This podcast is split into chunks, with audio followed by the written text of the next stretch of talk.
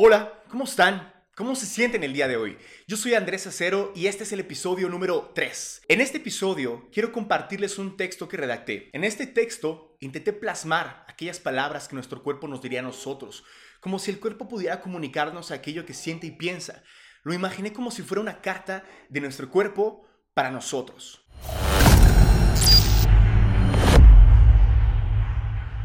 Dice así, ya perdí la cuenta de cuántas veces me he preguntado a lo largo de este tiempo, ¿cuánto dolor puedo aguantar? ¿Cuándo me voy a matar? ¿Cuándo va a ser suficiente? Hasta que logremos qué cosas será suficiente. ¿Cuándo me voy a romper? ¿Cuándo podré romperme al fin? Porque me urge soltar y ponerme a vivir. Porque el dolor, la ausencia y el vacío ya son demasiado. Nunca creí ser tan tolerante al dolor. Algunos creen que ser fuerte es una virtud. Y pues yo creo que no. Pienso ahora que mi vulnerabilidad es mi nueva definición de fuerza. Nunca creí ser tan sólido, firme y duro conmigo mismo. Nunca creí tardar tanto en desmoronarme, en romperme, en hacerme agua y fluir finalmente. Me duele todo lo que no he dicho. Me duele todo lo que no he hecho. Me duele todo lo que he guardado. Cajones en mi alma llenos de poemas, cajones llenos de cartas, sueños y esperanzas, libretas atascadas, documentos en la computadora que escurren gritos y lágrimas en forma de letras. Me enseñaste a guardarme, a no mostrarme, creyendo que necesitábamos cambiar para ser amados, para ser bellos y valorados. Me dijiste que algún día llegaría ese día en el que cuando cambiara mi forma, mi peso, mi piel o mi grasa, cuando todo eso cambiara, ahora sí me presumirías ahora sí me amarías y me aceptarías. Me enseñaste que no compartirme me hace más valioso, que aún no era tiempo de disfrutar este cuerpo, que aún no era tiempo de disfrutarnos, pero ya han pasado largos años y ese día nunca llegó, y lo único cerca que veo es nuestra muerte. Me enseñaste que guardar lo que sentíamos era lo mejor, pero guardar lo que me permite respirar es ahogarme. Y es que cada vez que inhalo miro, cada vez que inhalo escucho y guardo, y cada vez que exhalo vivo, renuncio y siento paz pero es que ya no recuerdo la última vez que me permitiste exhalar. Claro que me estoy muriendo, estoy roto y ni siquiera te has dado cuenta porque no te has atrevido a mirarme, a mirarte, a mirarnos. Llevo semanas sin poder salir, sin exhalar, sin gritar ni llorar. El nudo de la garganta se hace más grande, me está asfixiando. Me estoy intoxicando de mí mismo, de mi propio aliento, por guardarme y no soltar el aire guardado. He llegado al límite, este aire ya es incontenible.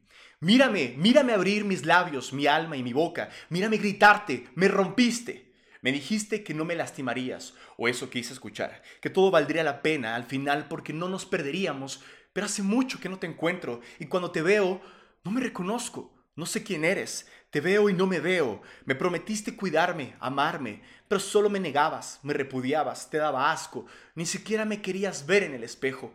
Siempre me comparaste con otros cuerpos, deseando que yo cambiara. Y te juro que lo intenté.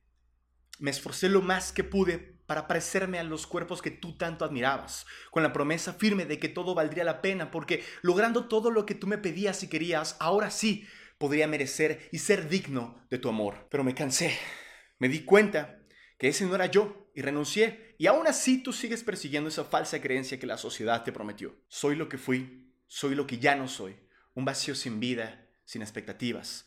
No estaba sentado esperando a ser un cuerpo diferente. No estaba sentado esperando a que llegara riqueza, fama, halagos, logros, reconocimientos o admiración.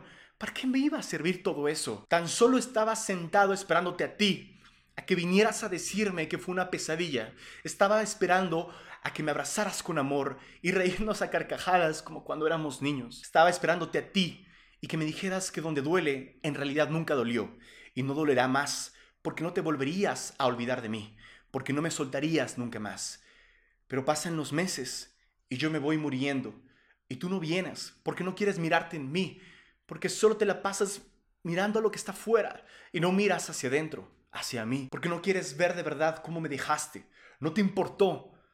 Pasa el tiempo y yo sigo aquí, incondicional y atemporal, como prometí a nuestro amor, y hoy me rompí y grité, ya no a ti, sino a mí, y mi llanto llamó al amor, y el amor vino por mí, a salvarme, entre sus brazos, y mi llanto me despertó. Y quise escribir estas letras y compartirlas contigo porque creo que si no, no nos atrevemos a vulnerabilizarnos por amor, nos terminamos rompiendo por dentro. Nos enseñaron a guardarnos como una forma de ser fuertes. Y yo creo que nos estamos intoxicando de nosotros mismos por no soltar, por creer que soltar es debilidad. Y yo pienso que es todo lo contrario. Y es que yo no sé qué tan tolerante seas al dolor, al vacío, al llamado de tu cuerpo. No sé cuánto quieras aguantar. No sé cuánto más te vas a tardar en romperte, en desmoronarte, en hacerte agua y fluir. Y es que estamos tan sólidos y herméticos con unas máscaras y corazas interminables jugando este juego que nadie entiende. Tus expectativas, tus metas del cuerpo ideal te están matando poco a poco. Y yo creo que tenemos una experiencia muy cortita y finita, en donde venimos solamente, solamente a experimentar esta apertura al amor, a crecer en amor. Y hasta que te rompas y grites y tu voz llame el amor, como lo decía en ese texto, cuando logres entrar ahí, en esa aceptación, en amor, ya no hay nada más que importe. Ni tu trabajo, ni tu apellido, ni tu opinión política, ni tu color de piel, ni el tamaño de tu cuerpo, ni tu dinero, ni tus logros, ni tus títulos. Valen madre. El auto que vienes manejando, tu posición en tu trabajo, la opinión de los demás, tu ropa, el siguiente teléfono que te quieres comprar. Si tienes cuadritos o no tienes cuadritos, si tienes más nalgas que la otra, es que todo eso vale madre. Y no entiendo por qué no entiendes. ¿Por qué no lo entendemos? Vamos a toda velocidad produciendo, consiguiendo, logrando chingaderas que no importan para presumir a gente que no le importas. ¿Cuántas caídas te tiene que mandar la vida? ¿Cuánta dureza para que te rompas? ¿Por qué no comienzas a mirarte hacia adentro, no hacia afuera? Creo que la verdadera chamba es adentro, no afuera. La conquista siempre ha sido adentro.